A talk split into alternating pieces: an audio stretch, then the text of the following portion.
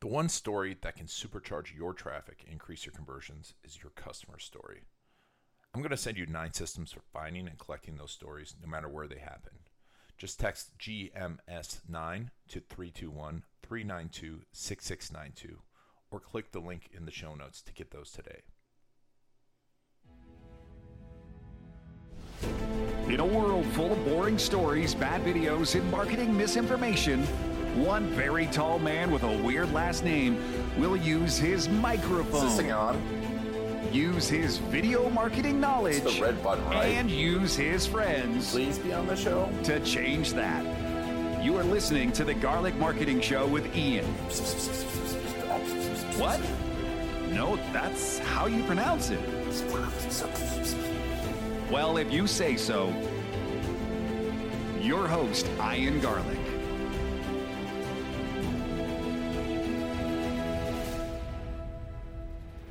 Hello, and welcome to the Garlic Marketing Show. And on today's show, we have yet another amazing, amazing guest. Our guest today has a pretty interesting background. He's a recovering attorney, Time Magazine 100 Most Influential List, not bad. Books have sold over 3 million copies, sub- subject of a movie. And he's been also banned from the entire Embassy Suites hotel chain. Tucker Max, thanks for being on the show. Definitely. Thanks for having me, man. Awesome, awesome. Uh, I, we don't have to talk about the Embassy Suites thing too much, but um, tell me, uh, you know, I've worked with attorneys, and, and you have this big background. But can you tell me a little bit about the the move from the legal? I mean, you graduated from Duke with a JD, and at what point did you decide that you don't want to be an attorney? Well, probably the point when I was fired from my first job. and uh, well, it wasn't even just that I got fired. I, I got fired in a very public way because I ended up writing an email about what happened. Basically, I got really drunk at this firm event, and I, uh, you know, like I took the mic from the uh, this uh, like there was like a charity auction thing at, at, at the firm, and I took the mic from the auctioneer, and I um uh whatever I just did all kinds of nonsense and uh, and uh, you know, not surprisingly, I was fired. And I, and I wrote an email to my friends about this, and they forwarded it to their friends, and then it like became this huge thing. And so I didn't only get fired; I got fired in such a way whereas like every law firm in the country uh, knew about it and knew uh, that I got fired. so I basically got blackballed out of the legal profession.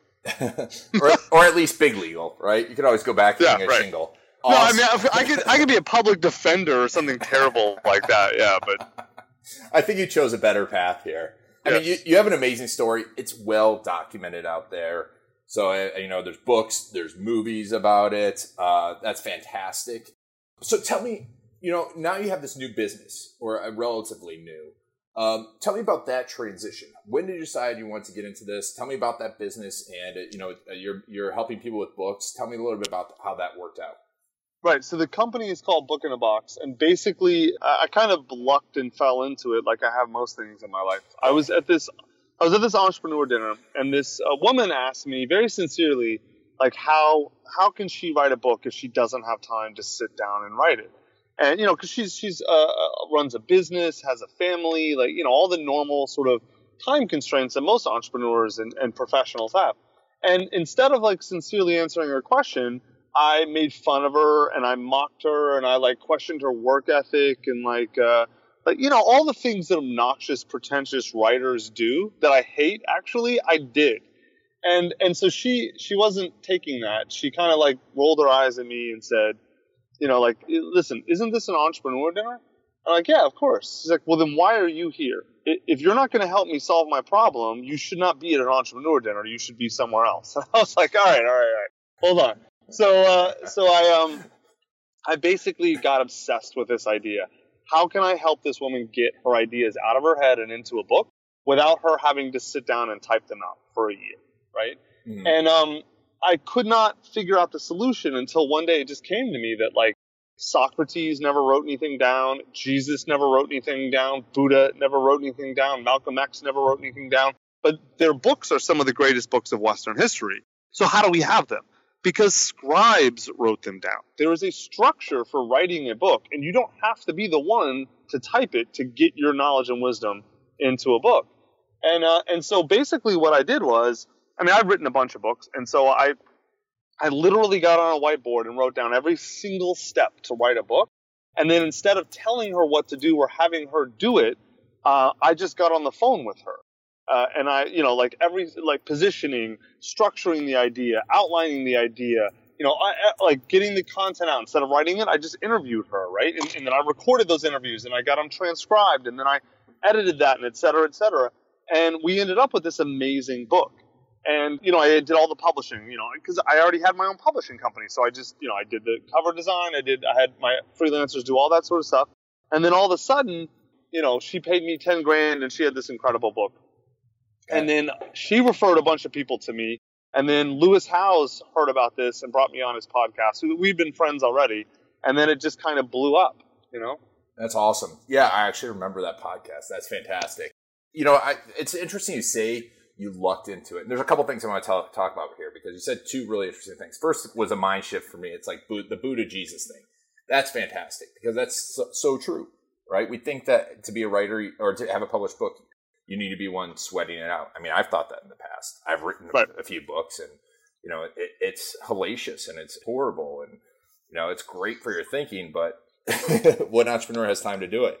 And that that's a big mind shift, I think. When did you come to that idea? Was that right away, or is that over time in the marketing strategy? That's honestly how I came to the realization that this was the way to do it. You know, like I wish I could tell you like I'm some genius and I, I thought all this out and blah blah blah blah blah. That's not what happened at all. What happened was I was sitting. I think I was sitting in the shower or something. Or uh, honestly, like this is going to sound really stupid, but this is the truth. Do you remember the movie Bill and Ted's Excellent Adventure? Oh, of course okay, so you know the, the, the scene with Socrates, right? Socrates. Um, uh, Socrates, right? So uh, I was thinking about that for some stupid reason. I think I was having an argument with somebody about what Keanu Reeves' best role was, which is clearly Bill and Ted. Oh, that's the only role and, around it. Right, that's the only role he's ever uh, been good at. And they were trying to argue something terrible like The Matrix. And I'm like, no, no, no, no. Anyway, so then I like we were having that discussion, and then I thought it just came to me. Wait a minute Socrates never wrote anything down. It was Plato who wrote everything down. If Socrates can do it, why can't Melissa? And then I, li- I think I actually said Jesus. I'm like, well, Jesus uh, did it too, and Buddha. And then I was like, well, why can't Melissa do the same thing that, that all these other people do? You know? That's and then from there, it was just a matter of figuring out the steps. You know? And I think that's a big thing looking at, I mean, when I look at your history, and I've been talking to people a lot about this, especially as entrepreneurism has grown and people that have that Me Too philosophy, um, and they look and they have offer envy, is that you're open to whatever's happening, right? And that's kind of what's the tale of your life. It's like you just see what's going on around you and just ride that wave, right? Yeah, I mean, I would think more. It's like here's a, here's a better comparison.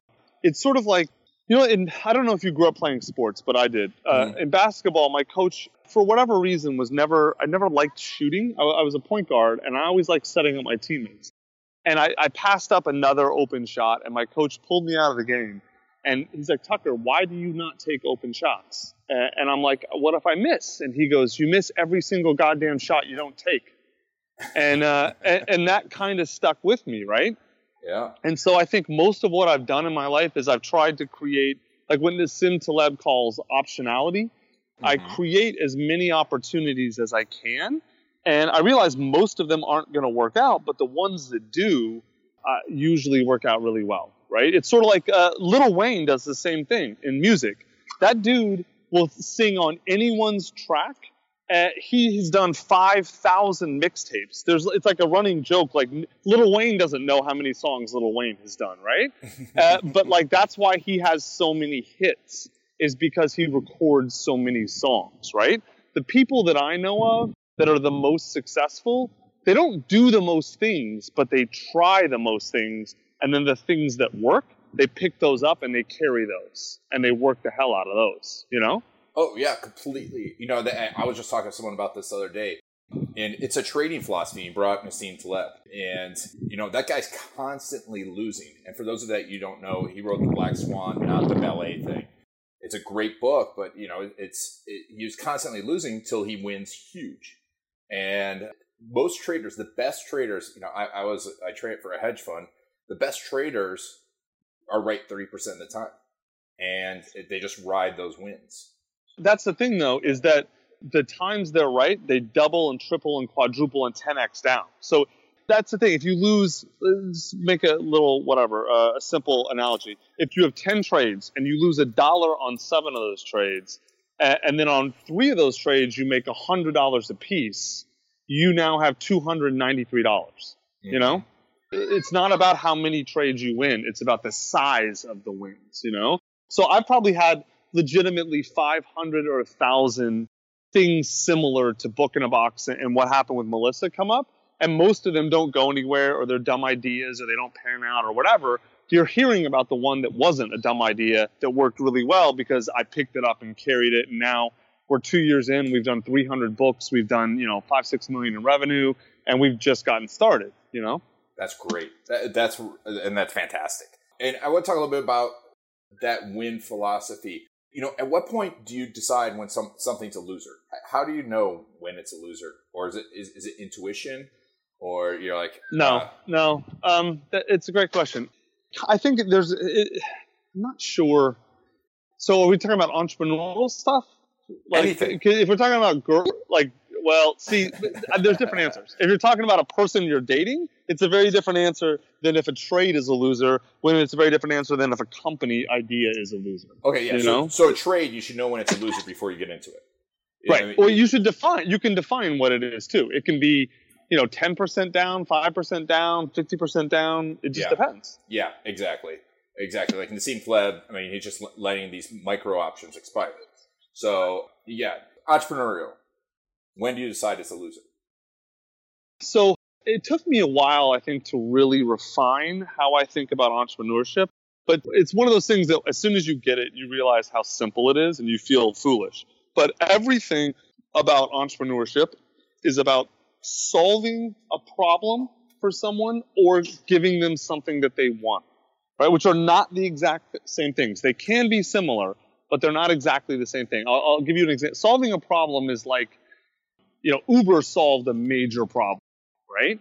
Uh, uh, so that's like an obvious sort of one.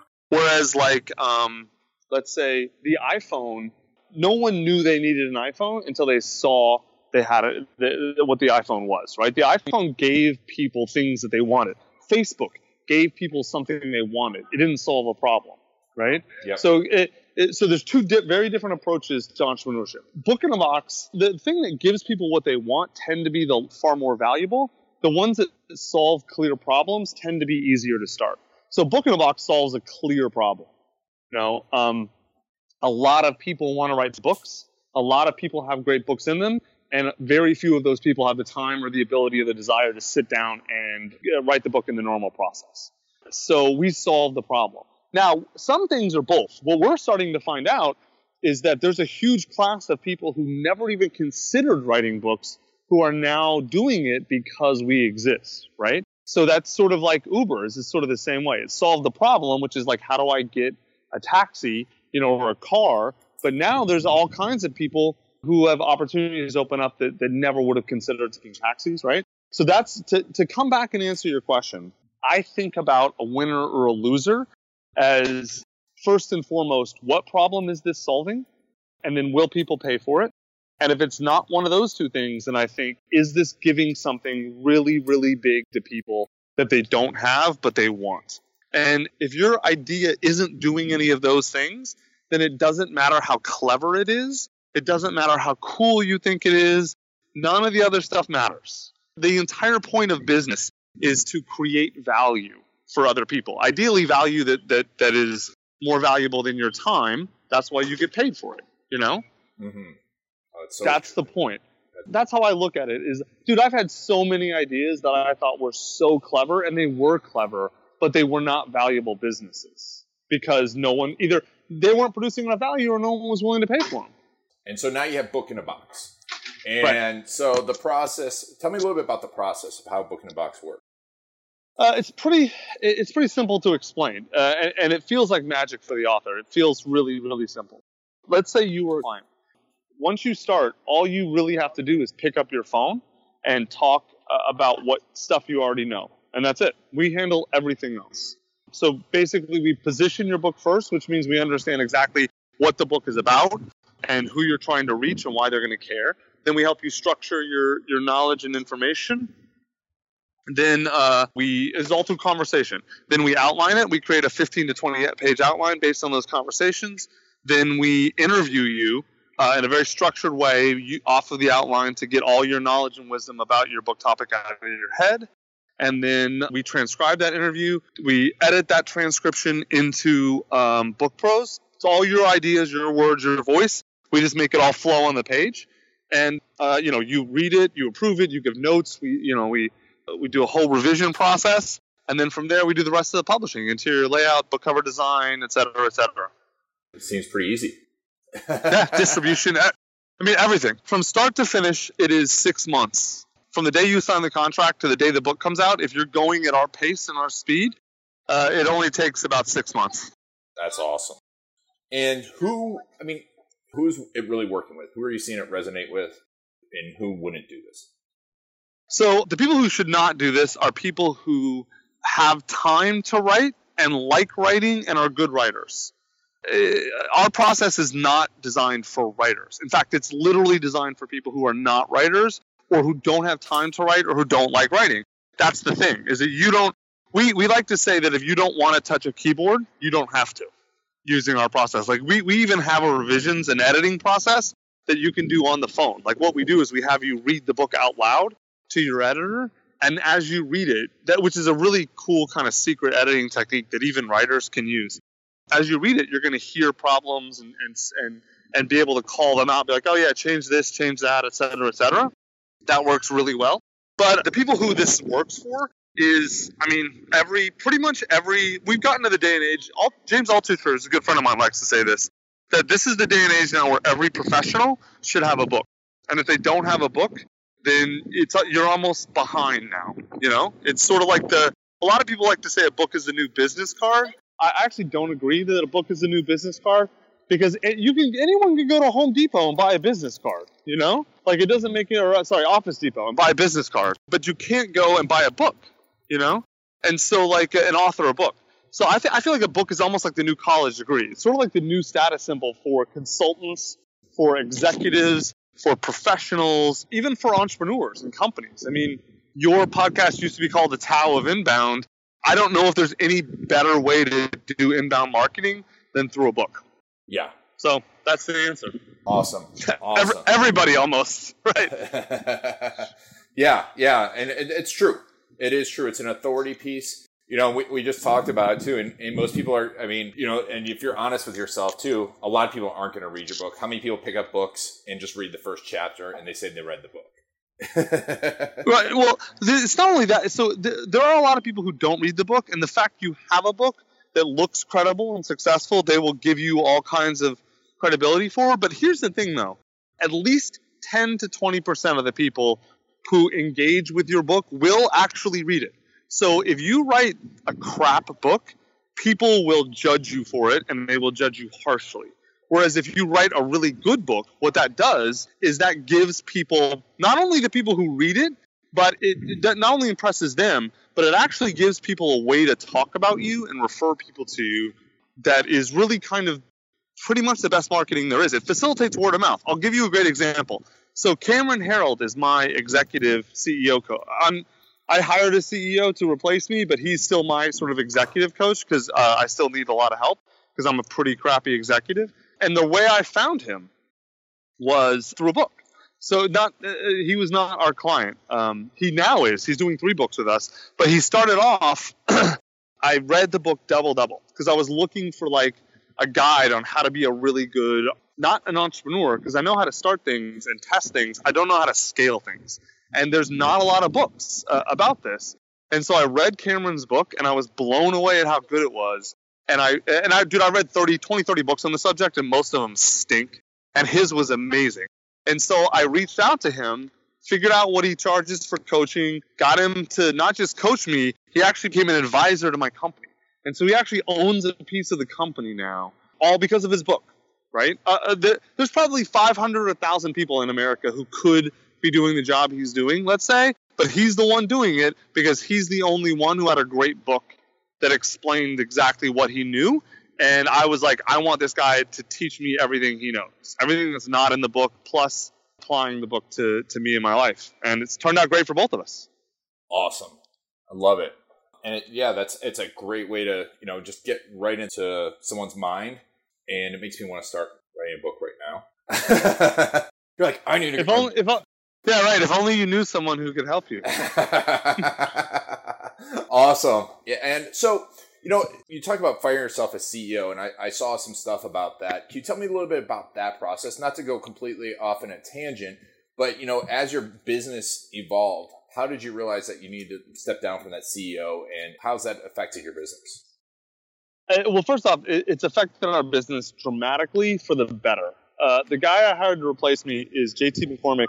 He was like employee number whatever five at a company called Headspring, which is a big software company in Austin, and took them from I don't know two million a year to 20 million or to 100 million in five years. They were like they're like an amazing company, and and and he is even better now at our place. He's dude. It's the difference between like you know how like as an entrepreneur you kind of get the mindset that all corporate people are stupid and ineffective and worthless and then you meet one that's amazing and you realize why the good ones are paid so much like this dude is so good it's like i thought that i was kind of just barely missing the mark as a ceo and he's been with us for six months now and watching him for six months i'm like i wasn't even close like i wasn't even close to what we needed like I was a decade away from being good enough, maybe a decade away if I was lucky. He's just changed everything. It's just accountability, attention to detail, customer service. He just gets everything on a level with a quickness and an experience that just I just don't have. Uh, we had a you know a, like a record quarter last quarter. We're doing amazing, and it's all because of him. And the, the way I came to that realization, man, is just like it's tough, but it's basically like I just I kept seeing major things the company, major decisions the company had to make, and that the company that I was making and I was getting wrong, and not like disastrously wrong. It's not like I was driving, you know, a ship into a seawall or something. But it, it, you keep making big decisions wrong. Eventually, you do, you know, you you at, at best you limit the growth of the company. At worst, you ruin it. And I just didn't want to ruin this company, man. Um, we got such a great idea and we just needed the right person to lead it, and I wasn't that person. I was the person to start it, you know. Yep, that's that's a great realization that you know the, that the person, the entrepreneur, is not always the best long term CEO. That's a that's a fantastic realization. No, I, I definitely was not it. Yeah. Yeah. So let's talk a little bit about marketing because this is inbound marketing. Besides the book, of all your marketing successes, what do you think is the biggest one you guys have had so far? You want to hear something uh, nuts? I, my real answer is I feel like we haven't had any yet. So here, let me back up a little bit. I'll tell you why. I, have been angel investing for. I don't do it anymore, but I did it for a long time. I, I invested in about 80 companies, and I've had some big exits. Some some you've heard of, like Slack and Palantir and stuff. So I, I know investing, and I know what companies look like from the other side. And one of the things you hear startups say all the time is, oh, like look at all this traction, and we haven't even done any marketing, and they think that's like a good thing. Like you know, like their product's so great uh, without marketing. Imagine what they'll do with marketing is the implication, right? Mm-hmm. But whenever a startup said that to me, I, I don't th- I don't know if I've ever actually invested in a company that said that because what that told me is that you don't know who your customers are, you don't know how to reach them, and you don't know how much it's going to cost to reach them. And as as insightful as that analysis that I just gave you was, I'm the moron who did that in my own company. because, know, because here's the thing there was so much demand for what we were doing, and customers were so easy for us for the first year that we got, me specifically, we got really lazy with our marketing. And uh, uh, we really didn't do all the work you have to to really nail down your channels, to really know who your customers are, to really know what the cost of acquisition is. And we're really starting to do that now. And um, so I feel like we haven't done anything smart marketing wise yet. All we've done is be the first ones in to a, a huge market with an innovative solution, you know? So it's it's like saying like it's it's like complimenting a seven footer because they can dunk. It's like you should be able to dunk. You're seven feet tall, you know. That's a great analogy. Awesome. So, you know, we do a lot of video marketing. I mean, I have a video agency and uh, I've been in video for a long time. And, you know, I'm looking, I saw your case study on the Book in a Box homepage. And it was compelling. I mean, are you to, are you guys thinking about video for marketing anytime soon? Do you have a strategy in place? What are you thinking about? Well, uh, let, here, let me tell you what we're doing, and you tell me if you think this makes sense. So, um, we have, you know, we have two videos on our site now. Mm-hmm. One's sort of like, yeah, like one's like the case study, and then one's like the how it works. And I think the next step for us is to build a, a really good YouTube channel because there is not a lot of really good content on YouTube about books and publishing. And all this, we've written some amazing stuff, and I feel like I can just shoot videos of that. You know, good high quality videos, obviously, but I can shoot videos of that, and we can own YouTube for for book stuff. Like I can basically turn the blog posts into kind of short 30 second to three minute explainer videos, things like that. Does that make sense to you? Oh, it makes 100% sense. I mean, I think that's the best strategy out there. YouTube's the second most used search engine, right? And it's really the place people go to learn. It's the first place people go to learn. I mean, I'm trying to fix my air conditioning. I'm, I'm trying, I'm like, I really shouldn't be, but I'm on YouTube. I think I can do it. And what, what I love about that strategy you know, I, I, talk to people about like being abundant and giving, like just show every how everything is done because the people that are going to do it are going to do it either way, and that percentage, the people that you want are the people that want it done really well and don't want a book that sucks, and so they're going to go, okay, this is hard. These people know how to do it. It's just like the book, right? And I now it's transparent, makes complete sense to me. Let me just give them a call. I love it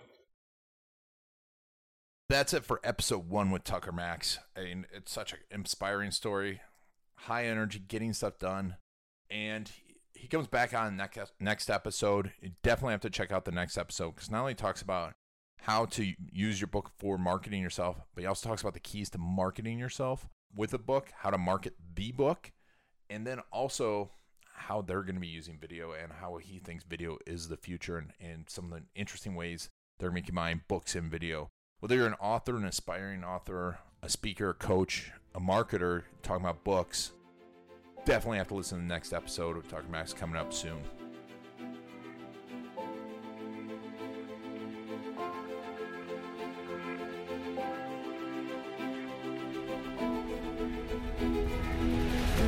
That's it for the Garlic Marketing Show.